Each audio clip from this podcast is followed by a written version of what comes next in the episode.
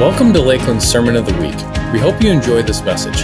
For more information about Lakeland, please visit our website at lakeland.church. Oh, so good, so good. Welcome to everyone. I am thrilled that you're with us today. Welcome to everyone online as well as everyone in VR. Uh, this is going to be a good morning. Um, I pray that um, that the faith experiment has been a good journey for you so far in stretching your faith and growing your faith. And today, once again, we're, we're going another step. We're going to be adding something else in, in terms of what we see in Scripture that grows faith, propels faith forward. And today, we're going to be talking about this thing called obedience. And um, a lot of times we're like, yeah, I want my faith to grow. But a lot of times maybe you don't connect the dots between how obedience to God's word and how that's actually connected with faith. But here's what I've, I've found to be true is that when my, when my faith is, uh, or, or when, when my walk with God now, is hitting on all cylinders, and he and I are good. Like I'm walking in obedience. Here's what I find: my relationships start hitting on all cylinders. My leadership starts hitting on all cylinders. My decision making and strategizing starts hitting on all cylinders. Like all these things start lining up because the first first thing, which is obedience, happens first. And then it grows the faith, and, and it's just like, and everything starts lining up so well. I, I picture it a little bit like this. My, my son this week, he, he stayed home on Monday because he was hacking. So he was my eight year old boy. And he's hacking up along. And that morning, it was kind of like one of those mornings where you wake up and you're like, I'm going to make a decision once I hear you that morning. And then the kids just, they step into like Oscar mode, you know, they're like they're trying to win a, Grammy or something in, in, their acting at that moment. And he does. He's like, he comes down downstairs and he's like, Ugh. I mean, it sounds like he's ready to lose a lung, you know? And uh, and so I'm like, buddy, I do think you need to stay home. And so his face kind of perks up, and then it's almost like he wants to now, like, all right, that's something really sweet. So now he wants to do something kind. So he starts clearing the table uh, you know, after breakfast. And I go, Bud, that's so nice of you. Like, way to go. And it's like he goes, Okay. So then he goes and gets a rag and he wipes down the table. And I was like, wow, buddy, that's awesome. Way to do, way to go. And so he's, he has a really creepy smiley face, just FYI. It's just like, ah. And, and then he goes over to the island and he starts wiping down the kitchen island. I was like, wow, bud, that's amazing. And then he goes and he gets like the cordless, you know, vacuum and he's like vacuuming right through the kitchen. Now at this point, he's like dancing. He's like, aha. And I'm like, wow, bud, that's doing no good. You know, but no, but I'm, I'm still encouraging him. And what was really funny is like one, one good thing all of a sudden I give him a word of encouragement and he does the next good thing. Word of encouragement, next good thing. Word of encouragement, next good, next good thing. And, and it's almost like it's just kind of the snowball. And, and here's the deal is a lot of times obedience and faith works the same way. You, you take that first step of obedience and all of a sudden you'll find that your faith is growing. And, then you'll go, okay, I can tackle maybe the next thing that might seem like even a bigger step for me to take a step of obedience here. But when you do it, all of a sudden you're going to find your faith grows. And, it just kind of keeps on in that pattern. I think all of us want to grow our faith and we want to gain traction. And I really believe this thing called obedience is a place where you're going to find traction coming to your faith and growth coming to your faith. And today, all I want to do is I want to look at one guy in Scripture who he actually overcomes, I think it's a handful of hurdles that often get in the way of obedience.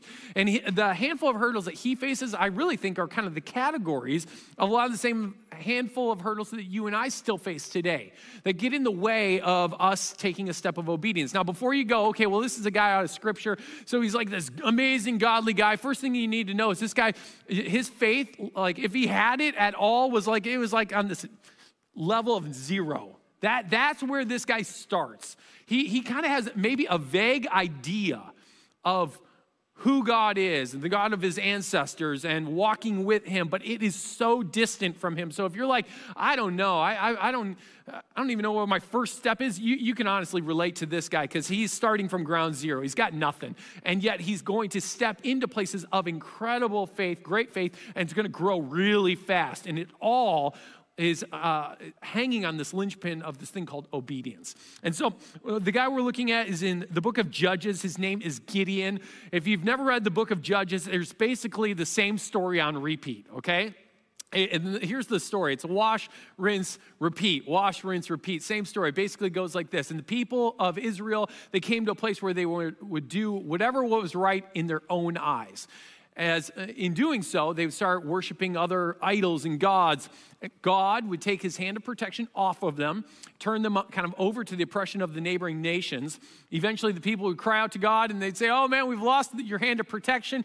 They would cry out to God, and God would raise up a judge now, the judge was really a, a leader or a redeemer on behalf of their nation who would lead them back to God, back to living in obedience to Him, and freedom that God would kind of have over them while they were walking in obedience to Him. And so, this is one of the cycles that they're in the middle of. The Israelites have wandered away from God, they're worshiping other gods, and as a result, God's hand of protection is off of them. The Midianites have conquered them, and now the Israelites are crying out to God, God, help us. And so, God is going to raise up a guy by the name of Gideon who once again has like no baseline of who really the God of the Israelites is. He's not really a strong, godly leader, and yet God is going to call him to do something great here. And so we're going to pick it up in Judges chapter 6, verse 12. And here's the angel of the Lord appears to Gideon and uh, says to him, The Lord is with you, mighty warrior. Now, I love that statement for so many reasons. First off, once again, I said this is a guy who hasn't been walking with God, and yet it says the Lord is with you, which is a good reminder uh, for each and every one of us that if you feel like, man, I haven't been with him, guess what? He's still been with you. He's never left you, even if you've walked away from him. And then the Lord is going to declare identity and purpose over Gideon. He's going to say, mighty warrior, which is really funny because where we pick up this story, Gideon is actually threshing wheat. He's a farmer. He, he's done nothing in his life to lead an army, to be called a mighty man at all, or a warrior at all. Like he, he hasn't done anything in that realm. And yet, God, I found this to be true as well, is that God often doesn't uh, declare just one little step of, of what will get you going in the right direction, he often declares your destiny and the finished product over you from day one. He, he sees the finished product over you and he calls it out over you. It's why some of you might have had something where you feel like the Lord has impressed something on your heart and it just seems bigger than you. That's awesome. If it's bigger than you, then it's great because then it's God sized, it's not you sized. In fact, you don't want a destiny over your life that you can picture. If you can picture it, you're dreaming too small. You want the dream and the destiny that is God sized to be spoken over you, uh, but it is one of those things that, that Gideon can't even see it. It makes no sense to him in this moment. Gideon can't see what God sees, but God's going to aim and call him out all the way to what he sees uh, over him. And so then Gideon immediately is going to just kind of call out and he say, "Hey, I want to raise a red flag as to the destiny and the identity that you've just called out over me." Check it out in Judges chapter 6 verse 15. He says, "Pardon me, Lord." Gideon replied, "But how can I save Israel? My clan is the weakest in Manasseh, and I'm the least in my family." Now, what he's doing is he's just simply calling out the obvious, stating the obvious. He's like, everyone knows this. My clan, we're the weakest. I, out of my family, I'm the runt. Like, I, am the nobody. And he's, he's just stating how everyone would see him and kind of culturally. And the Lord, I love this, the Lord doesn't answer his question. The Lord doesn't even address his concern. The Lord actually, once again, goes back and simply declares purpose over an identity over Gideon. Notice how the Lord re- replies to him. The next verse, the Lord answer him, answered him, I will be with you, and you will strike down all the Midianites, leaving none alive. Basically, doesn't say, I, he doesn't even acknowledge Gideon's red flags or issues. He's just like, hey, let me just remind you of your destiny and of your purpose. If I could just uh, point out what I think is the first and probably most important hurdle that every single one of us uh, is going to have to face in our lives, and you're going to have to obey in spite of it, is this it's obedience to God over your own perceived identity. Over perceived identity. For Gideon, his perceived identity is I'm the weakest, I'm of the least important clan, meaning I'm insignificant, and you're calling out and describing something that sounds like a, a significant person should do that. And, that's just not me. So he, has to first get over this perceived identity that's getting in the way of him even taking a first step toward obedience. And if you want to grow your faith, you're going to have to learn to obey in spite of the way that you perceive yourself or what has been spoken over you. Let me just give you an example in my life. Um, my whole life, I've really struggled with English and reading and writing and literature and spelling and things like that. And so even when my kids come home and they struggle in those same things, I'm like, I get you. Like we're on the same page. I was always really good at math and science. Like I, I clept out of all that stuff in college, but English, reading, literature, all spelling. Oh my word. Bad, bad, bad. In fact, so bad, just to give you an idea of how bad it was. My senior year of college, I'm turning in my very last final senior project to like, you know, the professor oversees my whole department. It's the most important project I've pulled off of all my college career, right? It's like this 50 to 75 page paper. I turned it into him and I'm like graduating later that week. And my professor, he, uh, he calls me to his office. He says, Would you meet me in my office? So I go to his office and he goes, Josh, I got your final paper here. And he slides it across the table. And on my final project of my senior year of college, last thing I'm going to do for all of college, it's a big old F on it. And I was like, oh. He goes, Josh, it's not that the content's bad. Your content's great. He goes, You are a bad writer. He's like, I just hate to fail you on your last final project. He's like, maybe you could take it back and just rework it. He's like, normally I would just, whatever it is, it is what it is. I never change it, but I don't want you to fail. And so I, I took it back, I rewrote it, I worked on it, and I got a D minus. That's right, your senior pastor finished college, final project, D minus. I'm of high quality. And, and so um, that, that's like what I've always just dealt with. So I'm like, I'm just a bad writer. So you can imagine a little bit of how I felt a couple years ago when I felt like the Lord said, Josh, I want you to write a book. And I was like, God, I don't know if you got the memo. But my professor declared it over me. Everyone has spoken it over me. And I know this to be true over me. I am a bad writer. and so so I really had to wrestle with that before I could even tackle the idea of going out and, you know, a couple years ago, I wrote the God experiment, and this past year, I wrote the faith experiment. We're doing it together. And I know some of the ladies who have edited my books uh, from the church here, they're pro- they, who knows? They might say, Josh, you're still a bad writer. They just make me sound good. Uh, but, but here's what I know is like t- that whole deal of tackling that and stepping into that um, was really a big hurdle for me to overcome because I've had this thing spoken over me. And, and I've had actually people attack me going, Josh, why'd you write those books? You must have been doing it for the money, or you must have been doing it for branding, or you must have been doing it for marketing, or something like that. And I'm like, no, no, no. If you only knew, I only did this because of out of obedience. Had nothing to do with any of those other things because it was not natural for me. It was so outside my, my natural desires, and yet it was, it was obedience. And that's it. That's it alone. I did, I did it for him. And, and here's what's crazy even about it. I, I think about what I do in my life. I, I teach the Bible, an ancient book of literature. It's the very thing that everyone declared over me, going, Josh, you stink at reading and literature and understanding that. And it's what I'm called to do. And it's, by the way, the thing that I get the greatest joy in life doing.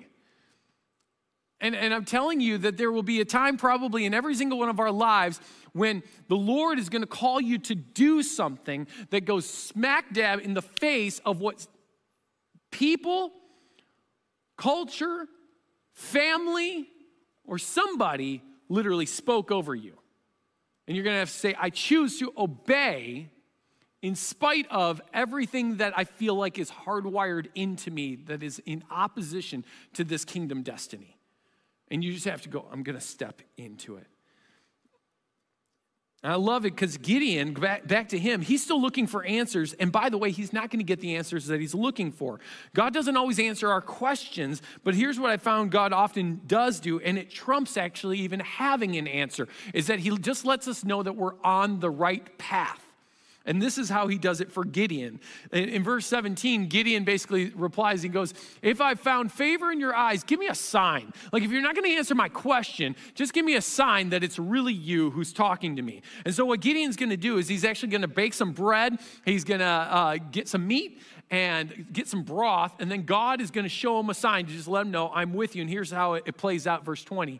The angel of the Lord or God said to him, Take the meat and the unleavened bread, place it on the rock, pour out the broth, and Gideon did so. Then the angel of the Lord touched the meat and the unleavened bread with the tip of the staff that was in his hand.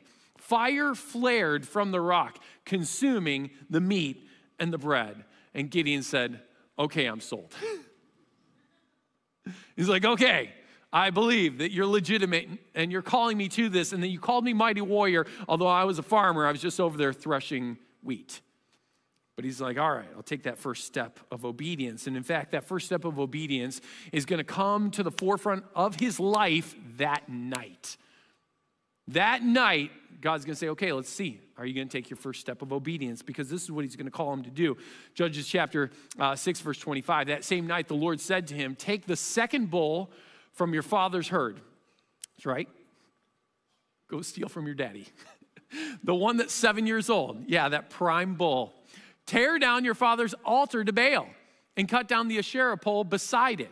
Then build a proper kind of altar to the Lord your God on the top of the height. Using the wood out of the Asherah pole that you just cut down, offer the second bull as a burnt offering. So now here's why this is so uh, profound and such a big deal is it's not that God is just asking him, all right, offer a sacrifice to me. He's basically saying, hey, I want you to go and take your dad's stuff that he would have used to sacrifice to another idol or to another God, and I want you to sacrifice it to me. And I want you to destroy your father's altar, tear down the Asherah pole, which was something that they worshiped, and actually use that pole as the wood to consume the, the burnt offering that's going to be offered to me. Like, it really, what's being tested here is I want to see are you going to honor and obey your father's standards and cultural rules right now or your heavenly father's standard? Who are you going to obey? And it's the second hurdle that almost all of us are going to have to face and overcome at some point is am I going to be obedient to God over even my family and or cultural standards? And that's what he's facing. He's literally going to go in, in the face of his father's standards and all of his community's standards. I, talked about this in the faith experiment in week one, how that was true even in our lives uh, in terms of like having nine kids. Like that was against family norms or cultural norms. I, I could send out a survey to basically every person in my family and probably every person in this entire church and say, hey, what is, do you think is the standard or common or most logical number of children to have? And no one would ever write nine.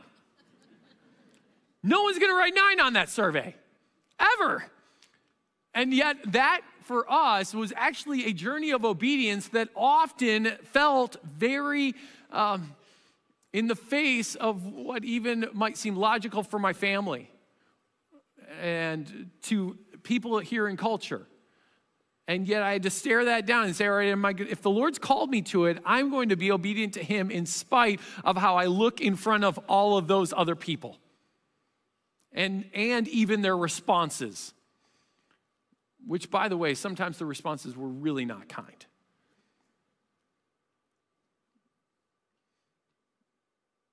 So Gideon wakes up the next morning and everyone actually wants to kill him because he tore down all these things that were actually, it wasn't just his dad's altar, everyone used it. So everyone in the community wants to kill him. His dad luckily speaks up for him and says, Listen, if Baal is God, let Baal deal with him and let Baal take his own vengeance. And so everyone kind of like calms down and they actually start seeing Gideon through the lens of like, all right, maybe this guy's got some guts.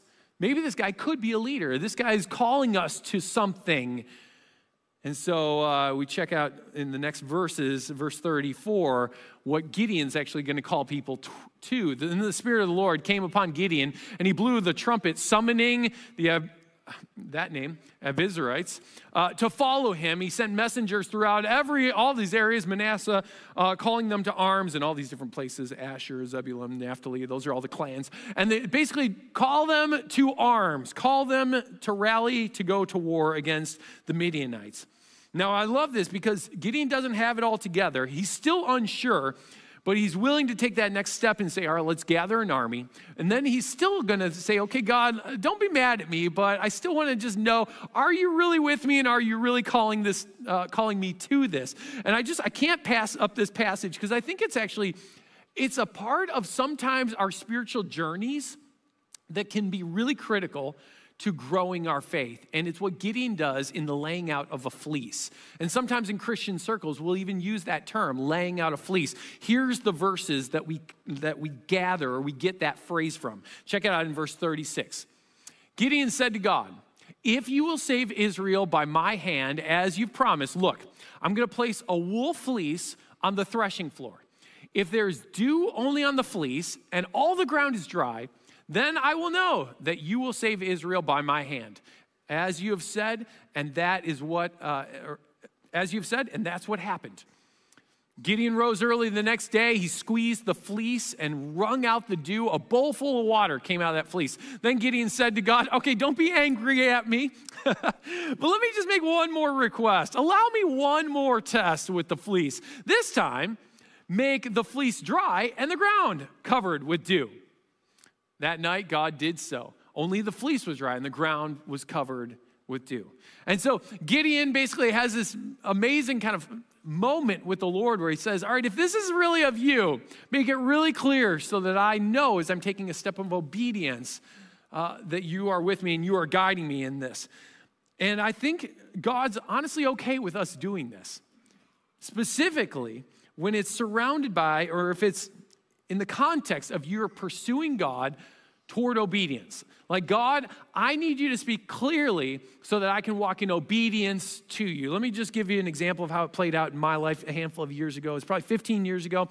I was at a ministry and I, I, I was wondering was it time for me to go and start looking for my next ministry assignment?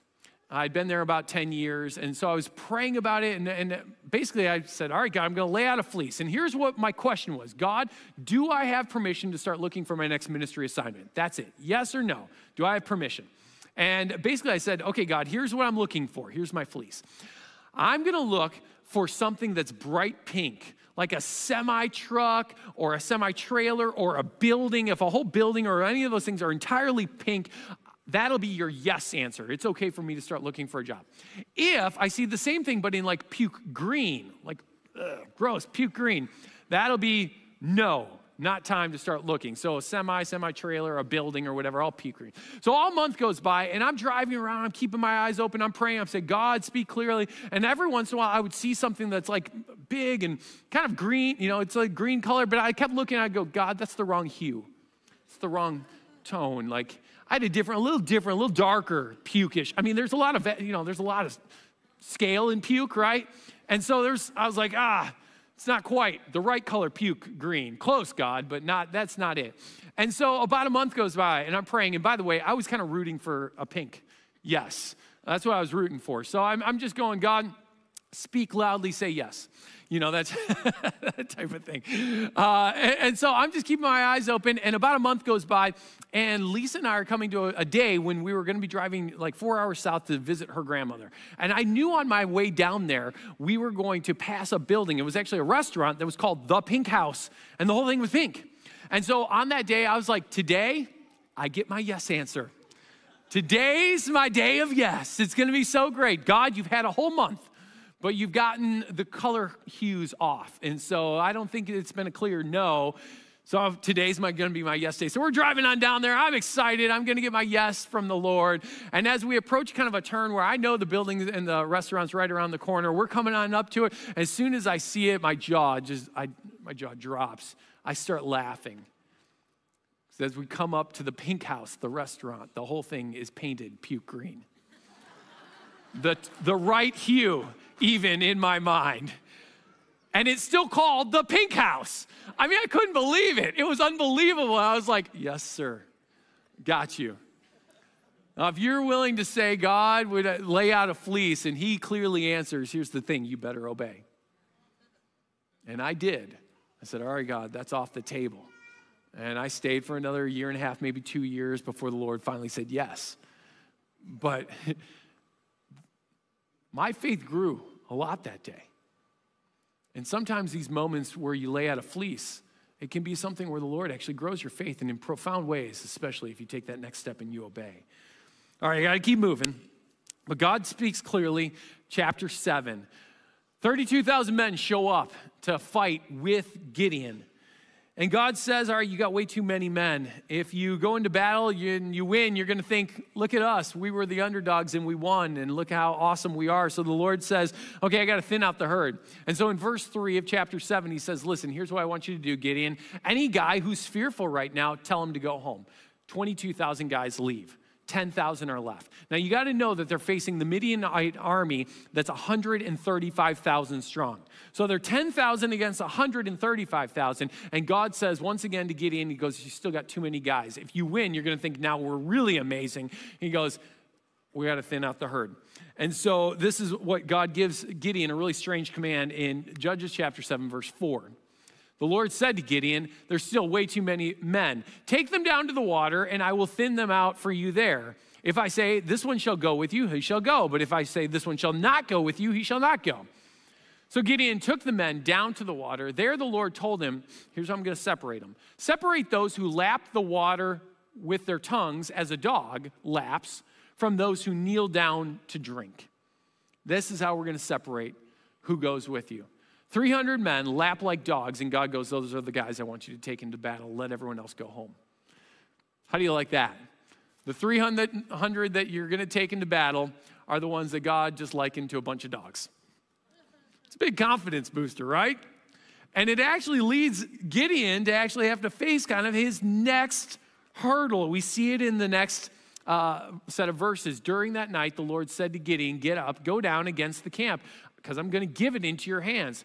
And now here's the hurdle he has to face into. If you are afraid, if you're afraid, Gideon might have his own fears he has to deal with. And if you're afraid to attack, go on down to the camp with your servant Purah and listen to what they are saying. Afterward, you'll be encouraged to attack the camp. So he and his servant went down to the outposts of the camp. Now, the fact that he goes down to the outposts of the camp tells me this he was afraid.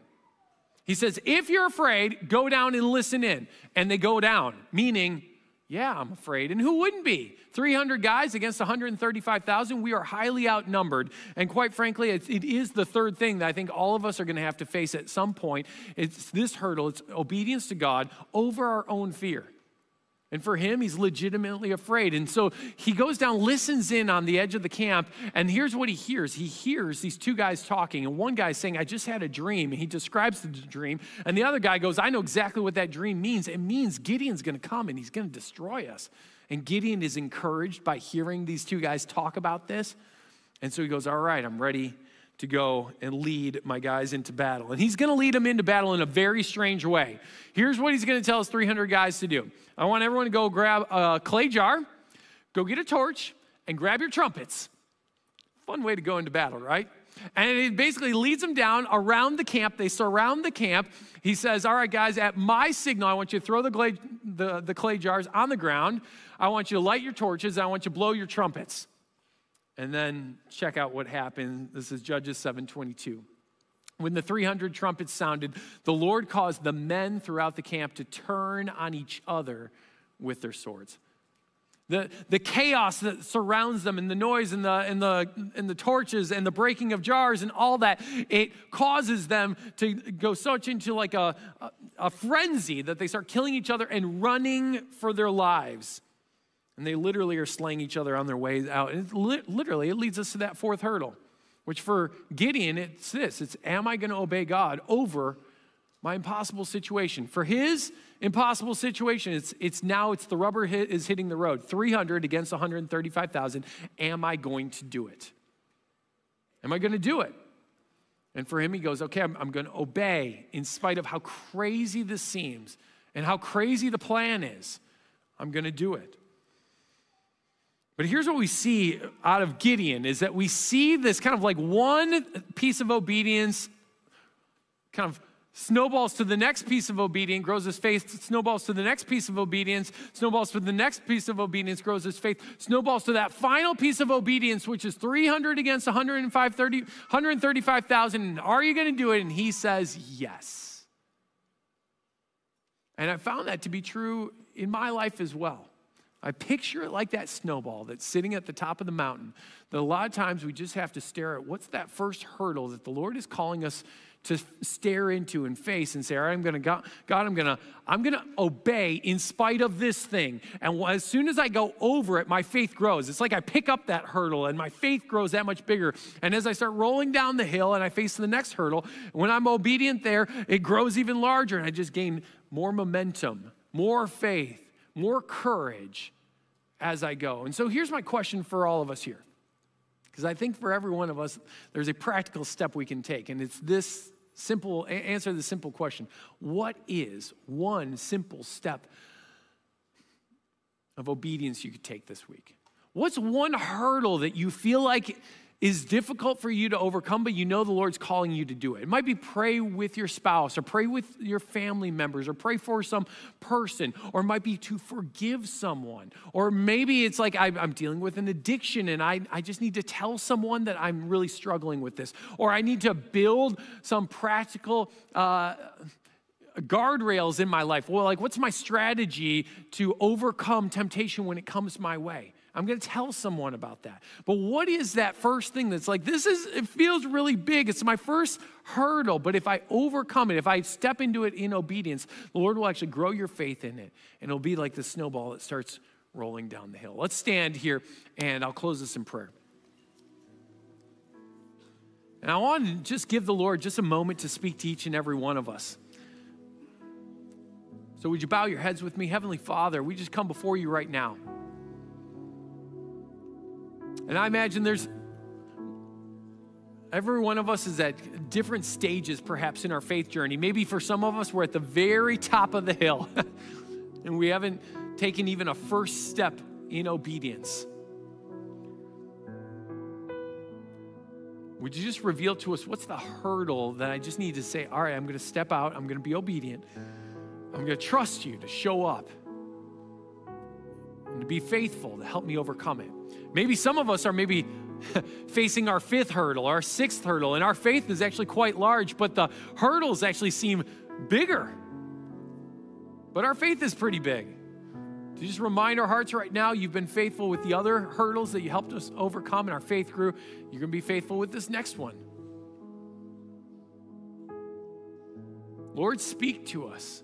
And more importantly, help us now to walk in obedience to you. We need your help in it. But I know that there will be momentum in our faith as we step into it. We pray this in Jesus' name. And all God's people said, Amen. Amen. If there's any way we can pray with you, we'll have prayer partners down here along the front. Uh, if you want to give, there's ways to give in the back boxes as well as online. Be blessed. We'll see you guys next week. Thanks for listening to the Sermon of the Week. If you'd like to partner with Lakeland in helping people follow Jesus, be changed by Jesus, and commit their lives to the mission of Jesus, you can contribute to the mission by visiting lakeland.church forward slash give.